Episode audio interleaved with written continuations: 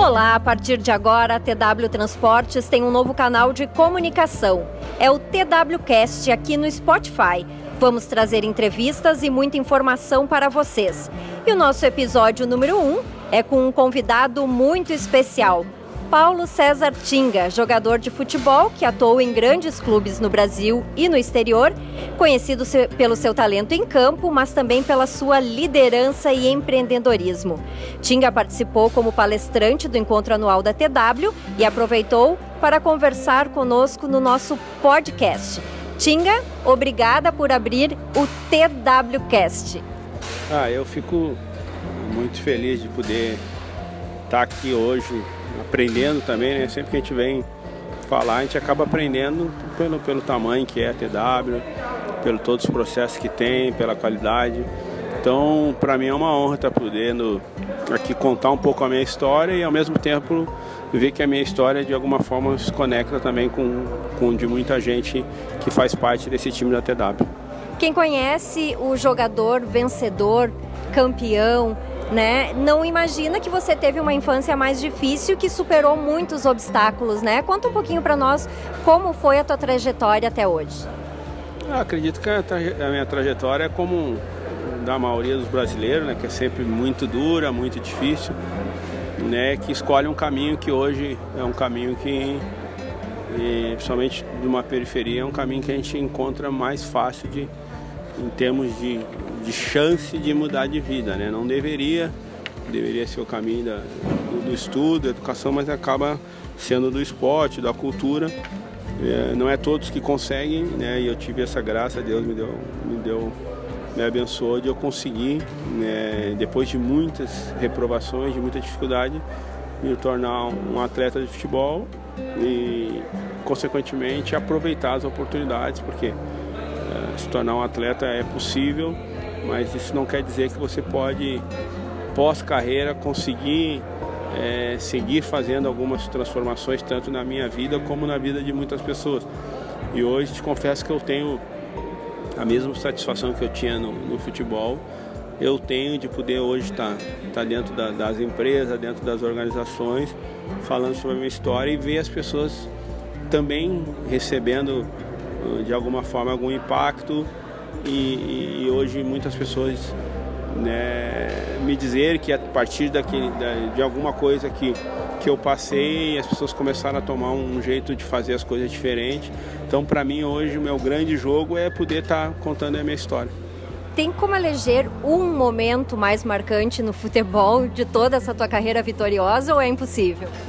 Não, tem, tem, porque acho que a, a, o que eu poderia diferenciar de tudo que eu vivi dentro do futebol talvez é a possibilidade de, de, de fazer um gol né, de uma final de Libertadores pelo time que, que, que tu torce desde a infância. Isso que é quase impossível de acontecer, né? É difícil tu torcer pelo time e, e depois estar dentro de campo desse time, né? É como se um torcedor estivesse no campo e fizesse gol. Então eu elegeria o momento que eu fiz gol da, da Libertadores pelo Inter assim como outros momentos foram importantes, mas esse acaba sendo diferencial porque tem uma questão um pouco da relação do, do amor de infância. Né? Você é colorado, né, desde criança, mas acabou passando num teste no Grêmio e jogou pelo Grêmio também. Depois, claro, teve as suas principais conquistas pelo Inter. Como é jogar no rival, né, no principal rival do Internacional? Ah, primeiro é, é dizer que foi muito importante né, o, todo o acolhimento que o Grêmio me deu. Né, então, a partir do momento que tu é, vê as coisas com gratidão, eu sou grato eternamente pelo Grêmio.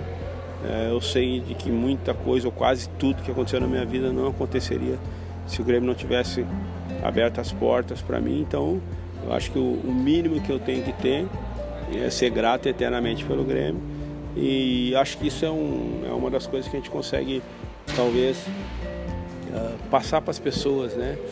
Uh, de trabalhar em lugares que talvez né, não é o lugar que tu sonhou em começar, né? Eu sonhava em começar no Inter, mas de repente eu tive a oportunidade no Grêmio e ali começo a viver meu sonho, e ali eu começo a jogar como um apaixonado, porque esse é o maior respeito que a gente tem que ter com a nossa própria vida e, consequentemente, se a gente respeita a nossa vida, as nossas responsabilidades, automaticamente a gente vai respeitar a quem a gente está servindo, a quem, o lugar que a gente está trabalhando. Então, para mim não foi, não teve dificuldade nenhuma em momento algum. Eu eu fiz menos por ter sido colorado, ou eu duvidei, ou eu tive, será que eu faço contra ou não, né?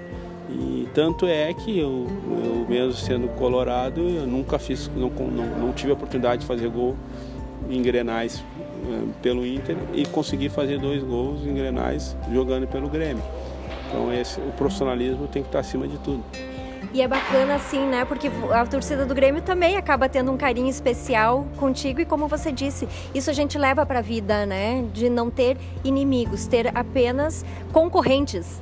Exatamente. É, a vida é muito curta, né, pra gente ficar. Eu sempre digo assim que eu tento ser, né, quando possível ser ponte ou fonte, né? E não muro, né? Tudo aquela coisa que tu sabe que não vai passar dali, aquelas discussões que não vai passar, que tu não vai fazer bem para ninguém, porque ninguém não fica bem ninguém batendo no muro, né? Ninguém que bate no muro sai bem. Então assim, eu tento, né, levar a vida, se eu posso transportar alguma coisa daqui para lá positiva, ajudar alguém a passar uma ponte, ou criar uma ponte, ou uma fonte que jorre coisas boas, tudo bem. Então, é assim no futebol. Então, faço melhor, tentei fazer da melhor forma em todos os clubes que passei, assim não foi só Inter e Grêmio, para que eu pudesse construir algo ou jorrar algo positivo. Então, esses exemplos do futebol eu tenho carregado aí nesses sete anos de vida após futebol. Foi difícil para você deixar de jogar futebol e começar, né, outras outros empreendimentos, enfim, outra vida profissional ou você já tinha feito um planejamento para não ser tão doloroso, né? Porque deve ser difícil, jogou a vida inteira e de repente para. É, eu fiz um mini planejamento, mas igual ainda foi dolorido e com certeza entre as principais decisões mais difíceis de tomar foi o dia de se aposentar, né?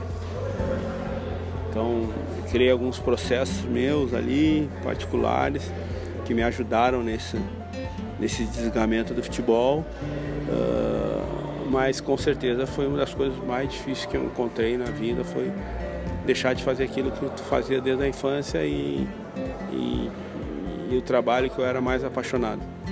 E como o jogador se transformou em empreendedor? Precisou estudo, precisou pesquisa, precisou o quê, né, para você também ser um empreendedor de sucesso, como foi como jogador? Precisou de muita coisa, mas alguns assim principais, coragem, né?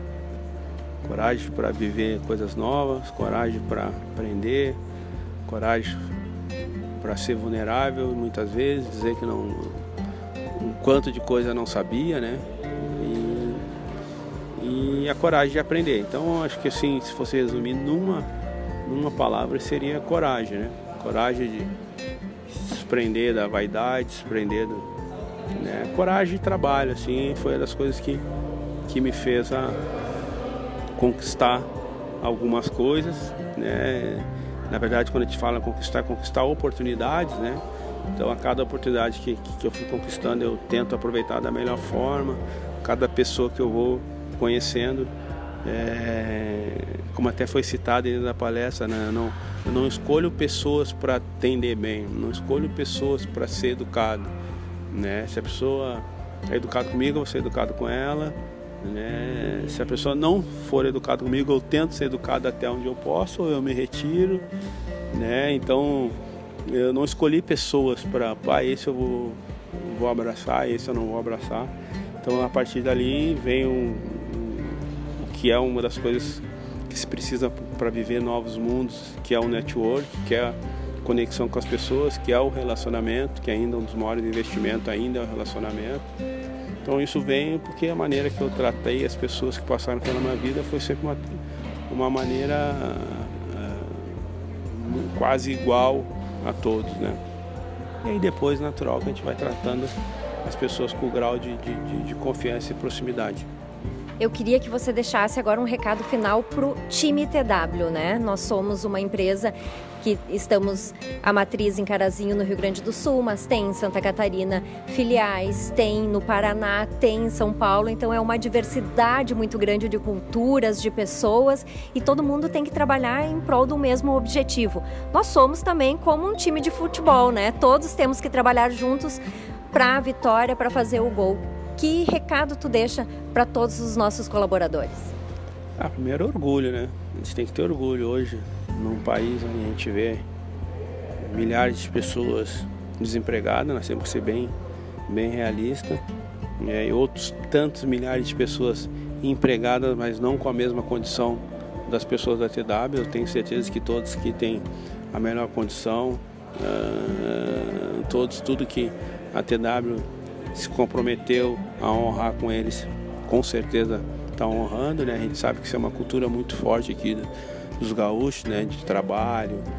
Né? Então, primeira coisa é ter orgulho do lugar onde a gente está, entender o país que a gente está, entender o momento que a gente está, para que a gente possa se orgulhar mais ainda e defender mais ainda né, a nossa cultura de trabalho, a cultura da empresa, porque o jeito que está a concorrência, né, a própria concorrência com o mundo moderno, né, a tecnologia ela vem ela vai fazer cada vez mais que diminui o número de pessoas em cada segmento. Isso é natural. Né? O serviço que fazia com 10 hoje faz com 5, mas vai precisar dos 5. Quem vai ser esses 5? Os que tiverem mais esse engajamento, os que foram mais profissionais, os que identificarem né, que, que a gente tem que fazer um pouco a mais, entregar mais do que a gente se comprometeu.